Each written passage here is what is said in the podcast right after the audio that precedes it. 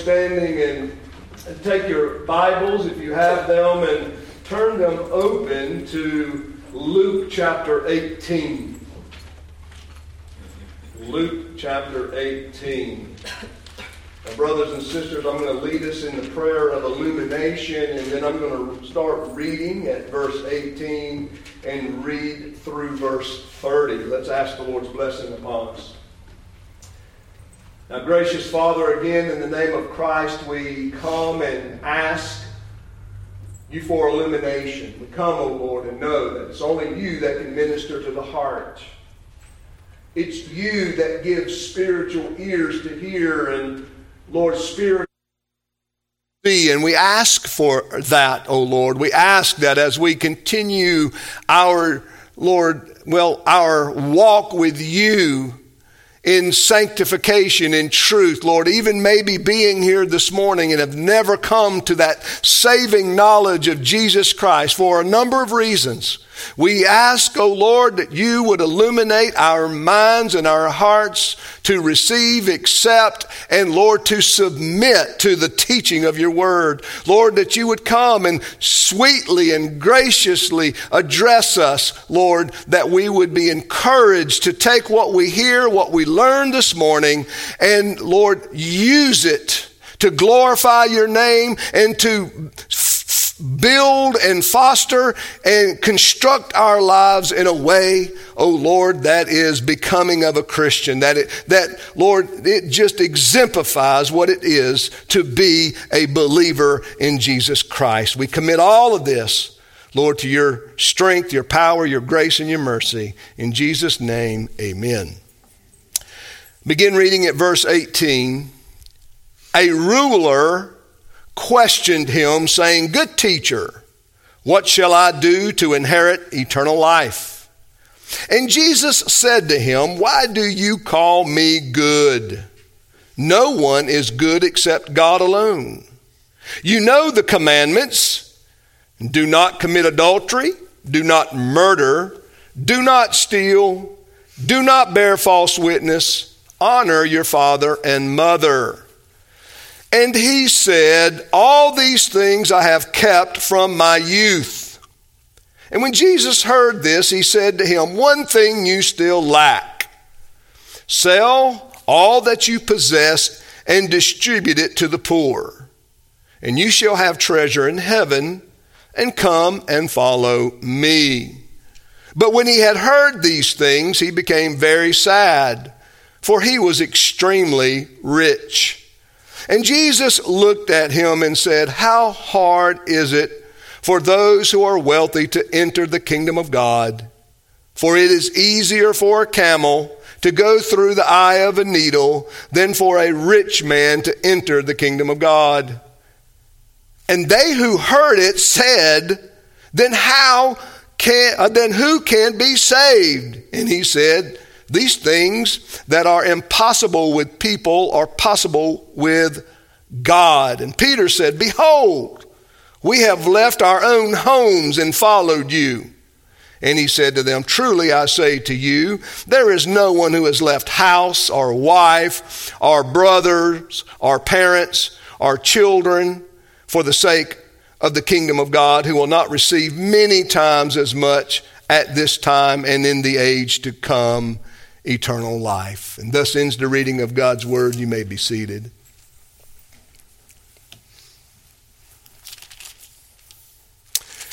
Well, brothers and sisters, we are entering into that last portion of this long series in the kingdom of God. And once we finish the rich young ruler, we will then turn our attention to the book of First Corinthians. I know earlier I said Joshua, but through much conversation and interaction with many of you, it's been determined that First Corinthians might be the better book for us to address as we face the challenges that we face all around us and just living the Christian life in a very, well, difficult and hostile world. So that's where we're going to go in the weeks ahead. But this morning we will turn our attention to a very familiar text that's been known throughout the ages as the interaction of our Lord and Savior with the one called the rich young ruler. Now, where did he get such a name? How do we know this text of Scripture to be that of the rich young ruler? Well, Luke certainly identifies him in some of those ways, but it's the accumulation of the other gospel text of this same interaction that Jesus has with this young man. Matthew 19, Mark chapter 10, all record Jesus' interaction with this rich young ruler. And when you take all three accounts, those, that's what you come away with. Some highlighting his rule, sort of his social status. Some highlighting his social standing, his youth, and his, well, riches. And of course, we can see here that from the text of Scripture that he comes and he, well, puts a question, a sincere question to our Lord and Savior, one that we will spend today and several weeks looking into and opening up, hopefully to the benefit that we all walk away with at least our hearts being penetrated by the very sincerity of this truth, but also that we might walk away with a clearer, better understanding of that evangelical ministry of our Lord and Savior. This interaction that we have read is this, well, it's this moment where Jesus is sincerely asked a question. And if any of you are, well, determined and bent toward being a social witness, getting out there and witnessing of the gospel uh, to those who do not know Jesus Christ, then you long for the day for someone to walk up to you and ask, What must I do to inherit eternal life? And yet, that's the situation here. Now, in your bulletin, of course, the title is, well, it's the description of the text, the rich young ruler. But there's a but there's another title here that I want us to have implanted in our mind. And that title is When Good is Not Good Enough. When Good is Not Good Enough. I'm going to spend the next 30, 40, 50 minutes or so 60, and explain that subtitle. Now, let's begin explaining that subtitle by just understanding the context. That's always important, isn't it?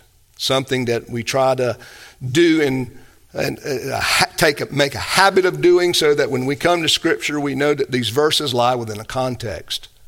And it's important for us that we don't read eisegesis. That means we just read our opinions into the text, but we want exegesis. We want to extract X out of the text, its meaning.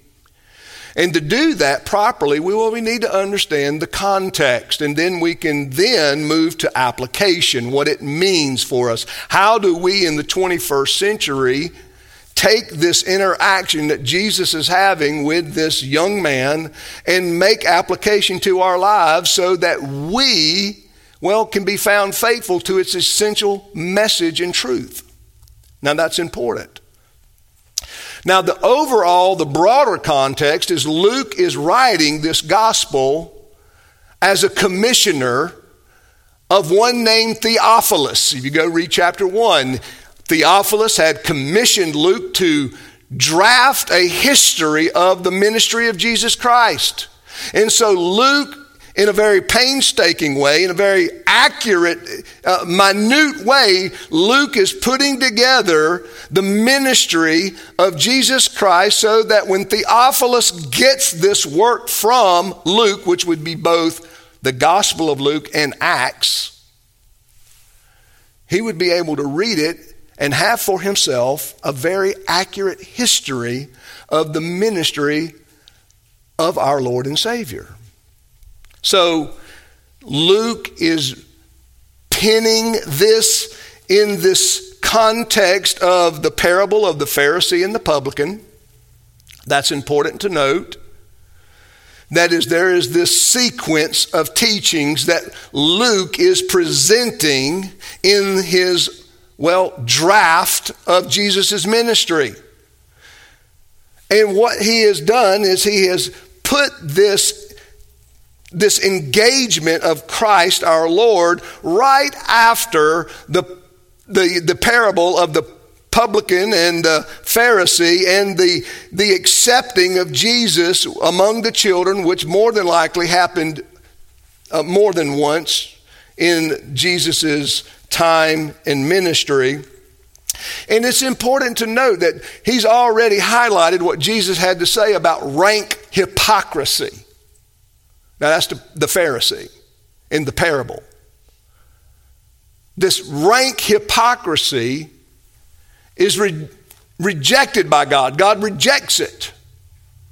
And what God accepts is humility, spiritual humility.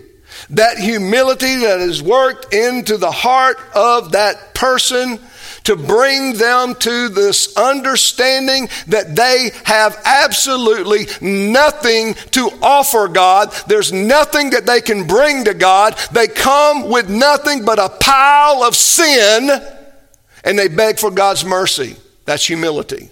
Recognizing I don't have the ability to save myself. I can only cry out to God, and He's the only one that can save me. Jesus teaches this and He enforces it when He receives the children in his presence. How does he enforce it? He says, because the kingdom of God belongs to such as these. That is the class of these. What are little children? Well, they're completely dependent upon their caregivers. If you lay an infant down and walk away and no one attends to that infant, that, that infant will perish, he will die. Similarly, if God does not work in our hearts and our minds to illuminate us and to open our eyes spiritually to see our, our, our need, right? To see our sin, well, we too will perish and die. We need God's attention just as an infant needs the care of its parent.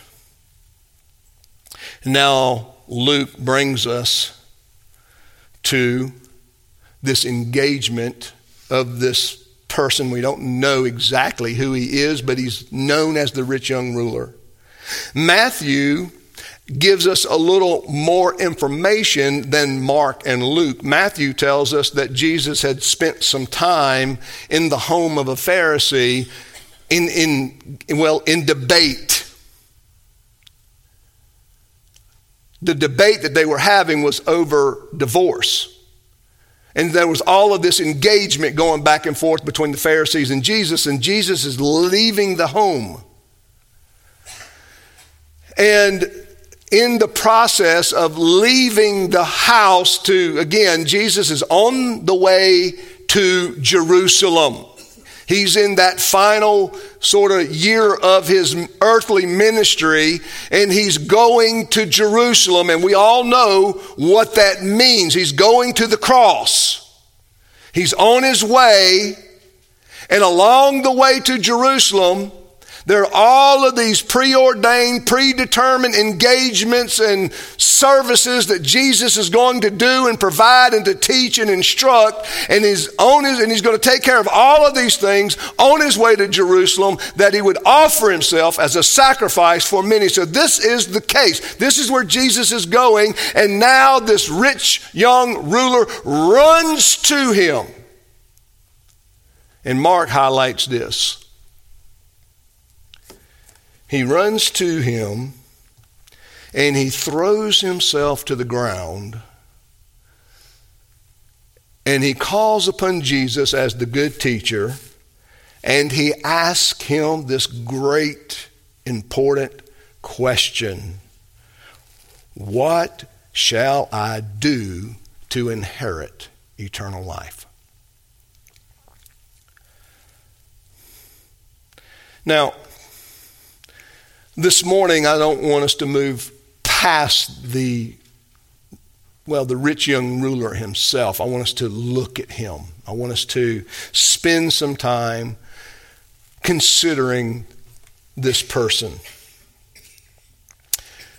What was, that is, we know what this, the we broader context is with Theophilus. We see the immediate context.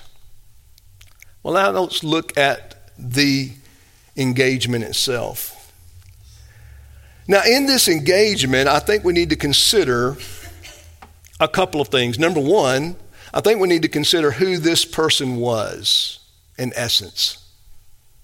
We're going to look at his character. We're going to look at his standing. We're going to look at his status. Now, why are these things important? Well, they're important because these are things that mean something to us today. Who someone is. That's important to us. Are they a good person? Or are they a bad person? What about their social standing?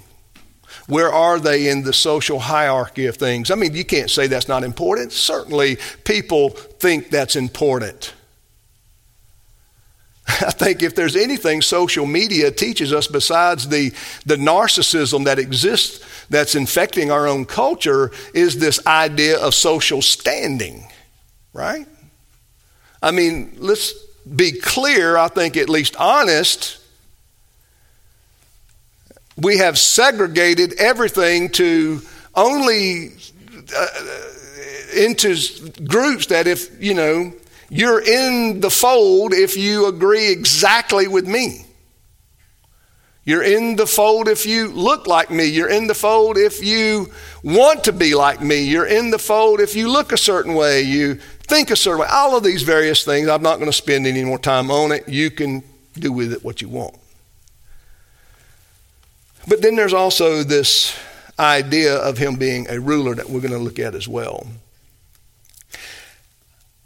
In doing this, though, I want us to consider a couple things. Now, there are some that come to this text and they really focus on the, the rich part. And they, they work for uh, highlighting, well, look, see, this is a rich man.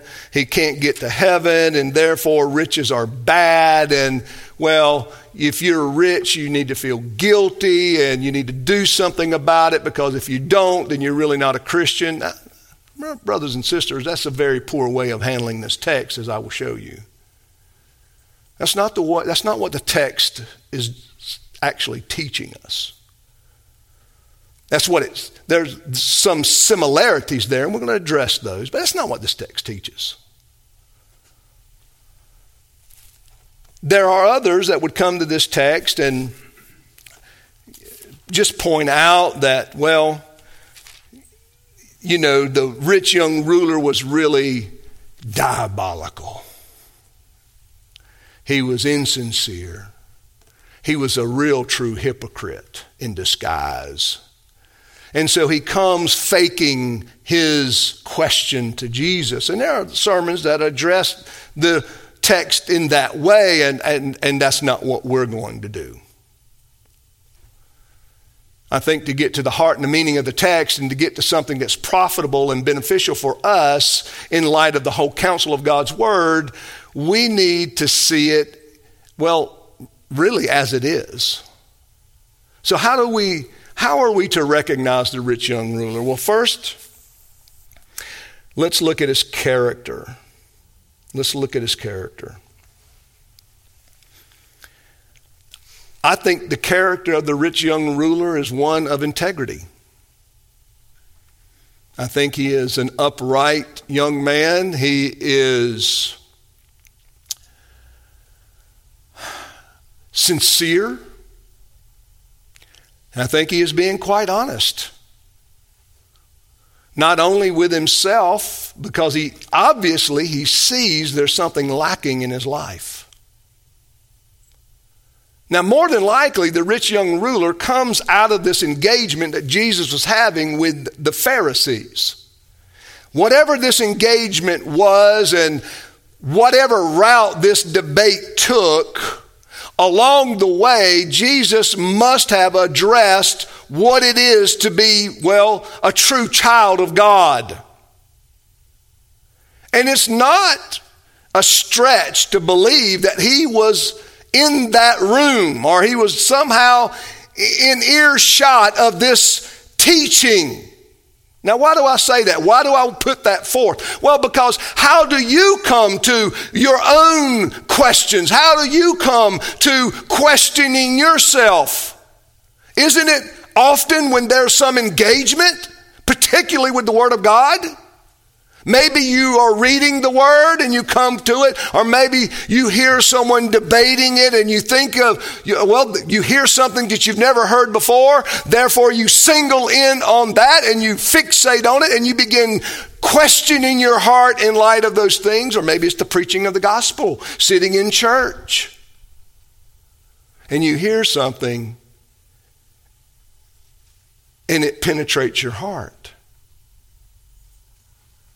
Now that's the ordinary way. That's the way it was designed and and well that's the way it normally happens to us. And so there's a reason why this is a very probable situation.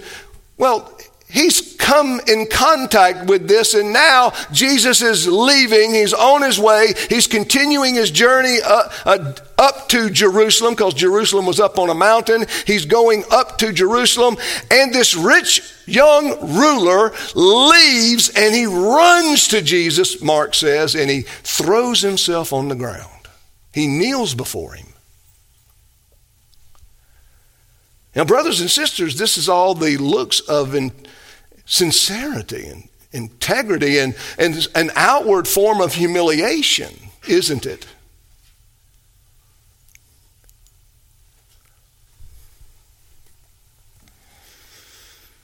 Well, it's not only the posture of the young man, as Mark explains. I mean, Luke doesn't record that. Luke doesn't tell us that. Mark does. And Matthew highlights this, and, and yet he comes and he has this very genuine and this very sincere question. It does look like, I mean, just in the simple reading of it, that he has a, a, a burdening question. Good teacher, and that's another aspect of, of that sincerity, is he addresses Jesus, well, as someone good. He's not there to challenge Jesus. He's not there to put Jesus to the test like many of the other Pharisees were. No, he's there, good teacher. I've heard you teach. I've heard what you've had to say. We know that you are full of wisdom. We know that God is with you. We've heard of your acts, of the miracles that you perform. Good teacher, what must I do? To inherit everlasting life. I mean, the rich young ruler's acknowledging that Jesus is good. Maybe certainly not to the extent that he needed to, or not in the, the true uh, truth and the theology that he needed to, because Jesus does address that in his answer to him. Well, we'll get there. All I'm doing this morning is laying the groundwork. I think it's important for us to really identify the rich young ruler.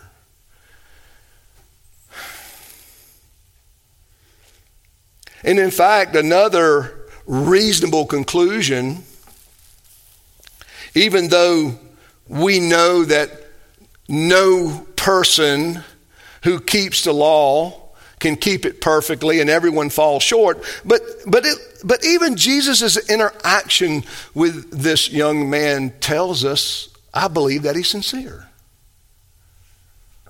Jesus doesn't treat him like a hypocrite. In fact, Matthew and Mark highlight that Jesus loved him. That there was some sincerity, that was there was emotion involved as this young man comes and throws himself down at Jesus' feet. I mean, everybody's watching this. This, you know, Jesus' entourage sees this. This is a man of standing. This is someone of some stature, and yet he has no problem humbling himself before this teacher and asking this important question, does he? But even Jesus' interaction, I mean, Jesus does not address him, deal with him, call him, or in any fashion address him as being someone that is insincere and hypocritical. In fact, Jesus tenderly deals with him. I think that's why Jesus began with the first table of the law. And of course, when you understand God's moral law in its sort of outwardness, right? He could agree to all of these things. I've never committed adultery. I've, I've never committed adultery uh, with another man's wife. And of course, he's not addressing lust, he's not addressing the heart issues, he's just addressing the externals. I've never, I, I've never, well, murdered someone. I've never taken the life of anyone. I've never taken anything that was not mine. I've never told a lie in any important situation. I've always told the truth, and I have spent my whole life saying yes, ma'am, no, ma'am, yes, sir, and no, sir to my parents and honoring them. In a very outward sense, the rich young ruler can confirm these things, and, and Jesus is very, well, let's just use this word. Jesus is very patient and tender with him which I think is another aspect of the text of Enio here this morning.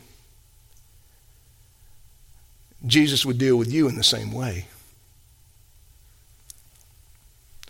In verse 22, it says, When Jesus heard this, he said, Then, well, there's one thing you still lack. Notice how Jesus is. Did Jesus just, just uh, did, did he open up the door and unload the whole book of theology on him? No.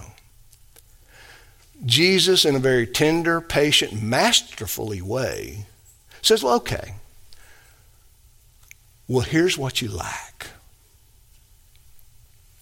And then Jesus goes on and he says, One thing you still lack sell all that you possess and distribute it to the poor, and you shall have treasure in heaven. And come, follow me. And we'll deal with that verse in detail later.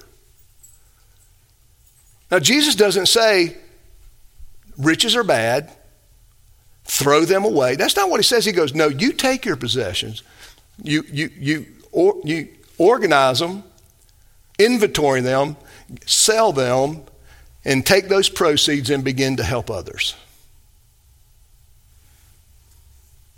That's a good use of money, right? Take this, inventory it, sell it, and go. Now, Jesus, in a very loving way, is getting to the heart of it. And I think that speaks to my point.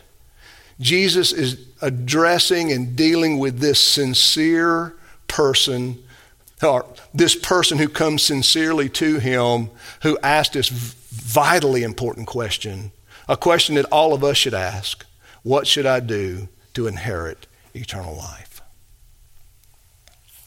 And the text even points out, I mean, these gospel writers are even trying to help us understand that, that both the, the person, right, the rich young ruler, he, he goes away and he's sad. And Jesus is even sad watching him walk away. I think identifying that he was sincere. He came to Jesus. He's asking the question. He wants to he wants an answer to this question. Help me, tell me what I need to do. And I'll do it. He thought. And so Jesus told him what to do. And Jesus told him what to do in a way that would help deal with his heart sins and deal with his own idolatry sins and idols that maybe even the young man didn't even know existed until Jesus posited the answer to him. But he goes away sad. And, and as the text tells us, look at verse 23. It says, And when he heard these things, that is, when he hears this answer, he became very sad. He's not just disappointed.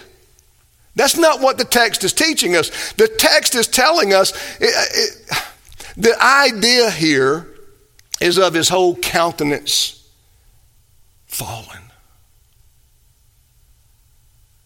Meaning, he, um, all right, look, there's a posture of anticipation to the answer, to the question, I mean. And he does this. He's dejected and he walks away. That's the picture from the original language. He's completely saddened by what he just heard. And so that I think, speaks somewhat to his character. Number one, his posture, how he come to Jesus. Number two, the question he asked Jesus. Number three, his moral uprightness and standing. I believe the rich young ruler was being completely honest when he said, I've always been respectful to my parents. I've never done anything malevolent, malevolent to my neighbor. I've not, uh, I'm not, you know, gone lustfully after any uh, man's wife. I mean, he, he said, look, he goes, outwardly speaking, I have not done these things. I've kept myself. I've disciplined myself. I have not, I'm not guilty outwardly of committing these sins. And I believe he's being honest here. You see, that is, well, that's the case of many people. This world is filled with people that have never committed adultery that are always respectful, that are willing to help, that are not guilty of any outward violence. And yet, beloved, these are moral people. These are people that stand in some moral condition, right? And these are these neighbors that you call, they're good people. And we use that term. It's not a wrong way to use the term. The scriptures uses it too. These are just good people. They're salt of the earth type of people. Are they saved? No. Are they going to heaven? No. Are they able to earn their way to heaven? Absolutely not. But yet, outwardly speaking, they are decent people.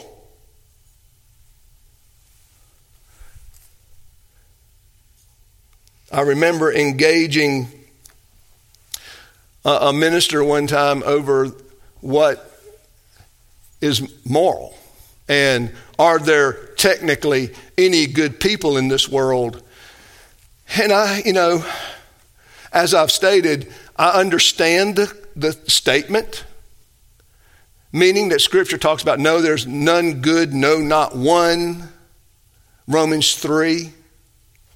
But we're not talking about in the spiritual sense, we're talking about in the whole outward sense. And I explained, I said, Well, I don't know about you, but I want my neighbor to be morally upright. I want the person living next door to me, well, I don't want him stealing my stuff. I don't want him, you know, coming after my wife. I don't, I don't want him always standing in his yard shaking his fist at me, wanting to engage in some type of physical altercation. I, I, don't want that kind of neighbor. I want a neighbor that at least holds outwardly to these things, and we can talk about the well, what in how do you get to heaven in an personal engagement and evangelism? And he went, Oh wow, well me too. I said, Of course you do. We might call that in theology common goodness common goodness. There's a common goodness in this world that God uses to govern societies because if you didn't have that, you would have nothing but darkness and chaos. So let's move on from that. Well, let's talk about. Let's move on from his character. Now let's move on to sort of his social status. Well, the, the scriptures tell us he was a youth. What does that mean? What kind of youth? Was he 15? Was he 18? Was he 20? Well, he was none of those. The, the, that word, that Greek word, typically identifies someone that's between 25 and 40. 25 and 40, not older than 40. But a relative, what we might call a relative young person, right? And what's important, and I think what's in, at least in our as we address the text, as what Luke is doing here, what we're doing hundreds of years, thousands of years later, as we look at this text to make application to our own life, what do we see? We have the expectation that young people, well, they don't have time for religious things, and they certainly don't ask this kind of question. But they should. Young people today are more interested in, well, trivial things, temporal things, things that don't matter in any scheme of things, uh, you know. And yet, here we see this young man having this genuine heartache about his eternity. He's asking the question. He's obviously lacking something. He knows it. He's heard the teaching and he's determined I'm not fulfilled with the way I live, even though I am upright. I'm a good person. I have no, there's no marks outwardly against my life, but yet I'm void of eternal satisfaction.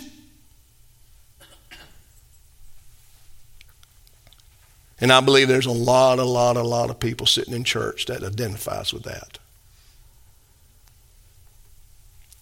That's what makes this text so penetrating today. And has always.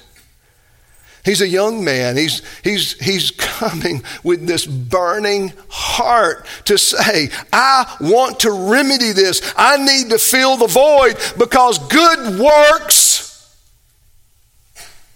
money, status, ruler, has not filled this void. He lacks the assurance, my brothers and sisters, of having eternal life. Thus, you see now the subtitle when good is not good enough. As good as he was, it wasn't good enough to fill the void in his heart that existed. There's something missing. And what was that? It was God, it was Christ, it was the gospel.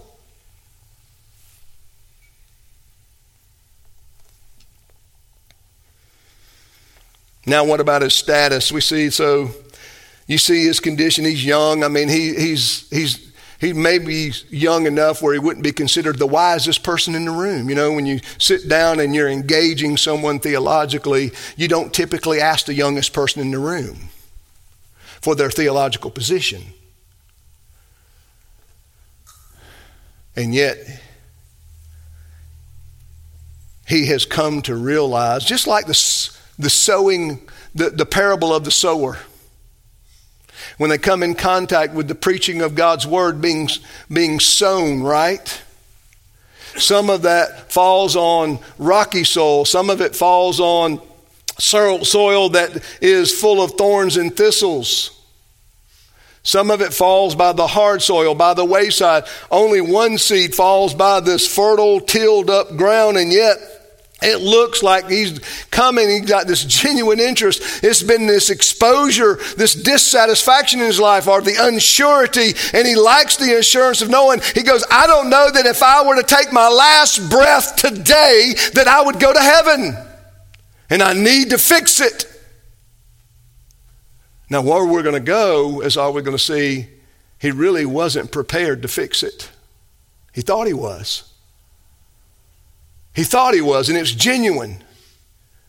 But when he was put to the test, he failed.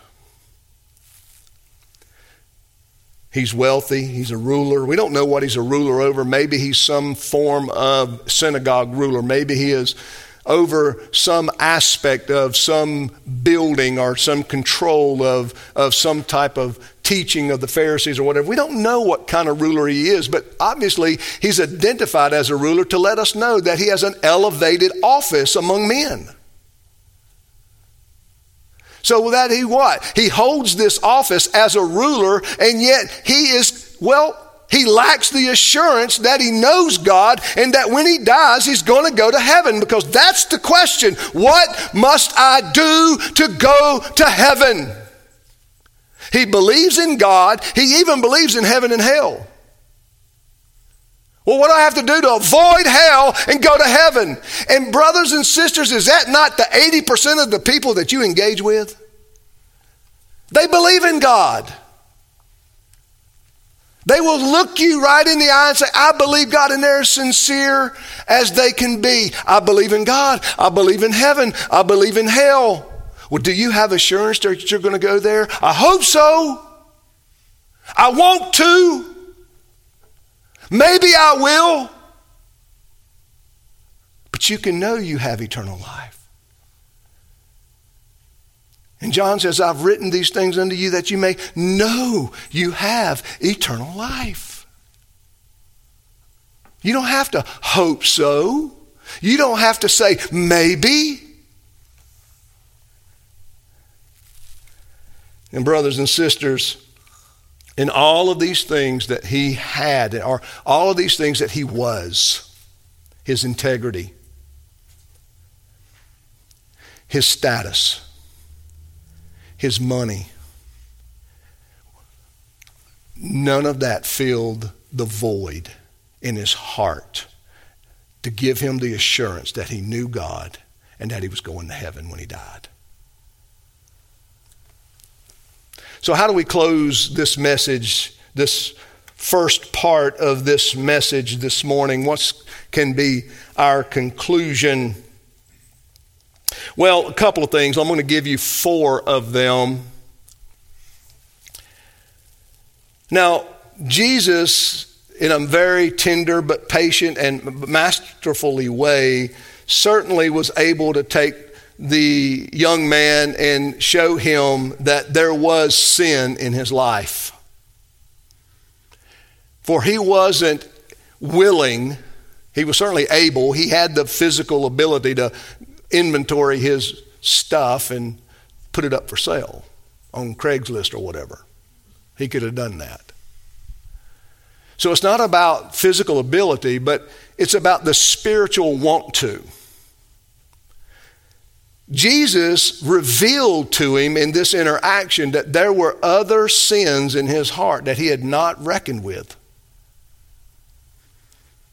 And the sin was it the love of money? Partially, yeah, I think it was. But more than anything, is more. I think we go back to the biblical paradigm. It's the love of self. For out of the love of self flows the love of pleasure, right? Because we love ourselves. And because we love ourselves, we want to accommodate ourselves. So it's that original idolatry that Adam and Eve fell to in the beginning of, in the very beginning of creation where they could either live by the word of God or by their own counsel and wisdom. And if they chose themselves over God, and then they would, well, they fell and they ate from the forbidden, the tree of the knowledge of good and evil. So I think this Jesus tenderly showing him the idolatry of his own heart. I mean, this young man was I mean, he was around nothing more than the context of self righteousness and a, a self performing religion. Do these things and you'll be okay. And, and many Christian sermons are like that. Just do this, just do that. Now, there are conditions. But, beloved, you cannot just do your way to happiness. You cannot just do your way to eternal life. You cannot just do your way to satisfaction and fulfillment. That's not the way it works.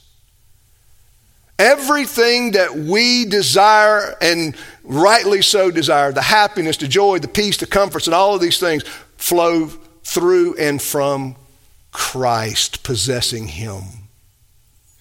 He must be the chief treasure. It, I can only illustrate it like this. I give you a test, one question test. Why do you want to go to heaven? Well, if you say, well, I want to miss hell. That's not a, you know, that's not a, that's not a bad answer, but that's not the right answer. The right answer is I want to go to heaven because that's where my God is. And where your treasure is, right, there your heart will be. I want to be where God is. I want to be where the one who loved me enough to send his son into this world to lay down his life to do something that I failed to do and could not do and would never do. I want to, I want to be with the one who gave himself up for me. I want to be with him. That's why I want to be in heaven. I want to be with him. And that's what the rich young ruler failed to do. He allowed sin in his life, even though he was probably unaware to the depths of it until the engagement with Jesus. But, brothers and sisters, this morning we need to recognize that all sin is incompatible with faith. If there is any sin in your life that you are unwilling to give up, you've never come to Christ. You're like the rich young ruler. You may be sitting here and you can answer yes to all these religious questions. You can sit there and say, I'm a good person. I'm a good neighbor. I'm, a, I'm even a good church member. I don't cause any trouble. I conform to all the rules and the outward, whatever I'm asked to do. I can do all these things, but you're not going to heaven. And you're not going to heaven not because you haven't been invited. You're not going to heaven because you're unwilling to give up those root idols in your life. And that void still remains. And if you have it, you know what I'm talking about.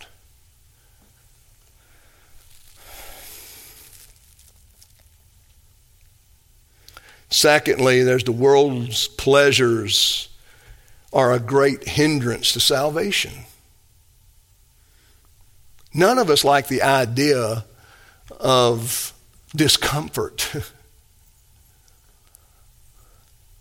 You know, I've always been touched and moved and felt guilty when I watched the testimony or listening to the testimony of many that have come to faith in the, in the harshest conditions the most dangerous conditions. And I always ask myself, would I, what would I do? How would I, would, would I trust in Jesus if my life was on the line? Like so many of these first century Christians that were fed to lions.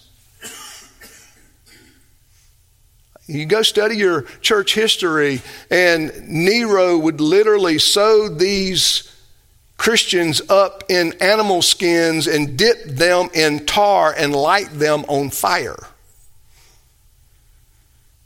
All they had to do was renounce Christ.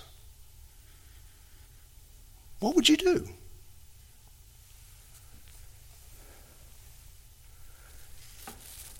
The Bible warns us in many places do not love the world or the things in the world, for the love of God is not in those who love the world. And, brothers and sisters, when we come to Christ, we must be willing to give it all up. We must be willing to pick up our cross and, well, walk in. See, this, the, the disciples actually got it. Look with me at verse 28. Peter gets it. He says, uh, Behold, we have left our homes and followed you. Now, Peter wants to make sure that Jesus recognizes his sacrifice. Lord, um, I hear you, okay? But, you know, we left everything and we followed you. Uh, what about us? Now, notice even how Jesus tenderly deals with Peter. And I'm sure that Peter wasn't the only one that had this question. He's just a spokesperson.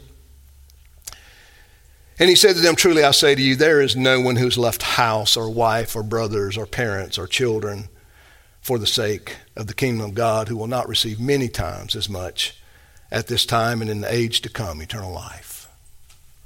So, what does Jesus do? Jesus says, You don't understand the kingdom. You don't understand the graciousness of the Heavenly Father, for you have given up nothing that will not be returned to you a hundred times over. And better. Well, do you have a contract? Do you, can you put that in writing? And brothers and sisters, listen. The rich young ruler in this situation stands as a class of believer. Yes, he's an individual. Yes, this was a real engagement. But for our purpose, he stands as a class of believer who is good who believes in God, who believes in heaven and hell, but has never dealt with the idolatry of their own heart and come to Christ with nothing but the forgiveness of their sins. Abandoning that goodness. I'm not good in the very essence of things. And we're going to talk about that going forward. But for our purpose of application, and walking away from this message, that's what I want to leave you with. When good is not good enough. I mean, good may be good for your neighbor. I mean, it may be good for the guy at work and your work situations, your school, and all of these other things, but it's not good enough for eternal life. And when you come to Christ, you have to contend with the idolatry of your heart. And if you don't, you will never, ever possess saving faith. You could be anger, bitterness, laziness, greed, selfishness, lustfulness. What is it that you think identifies you? outside, look, I don't want to be identified with nothing but a Jesus believer, a follower, a disciple.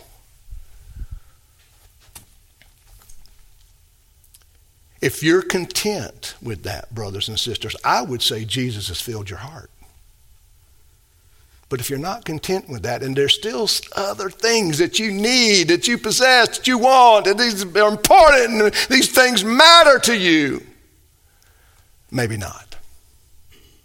You need to contend with God's Word and ask yourself Have I really repented of my idolatry? And have I ever truly, sincerely come to Jesus Christ as Lord and Savior? Let's pray.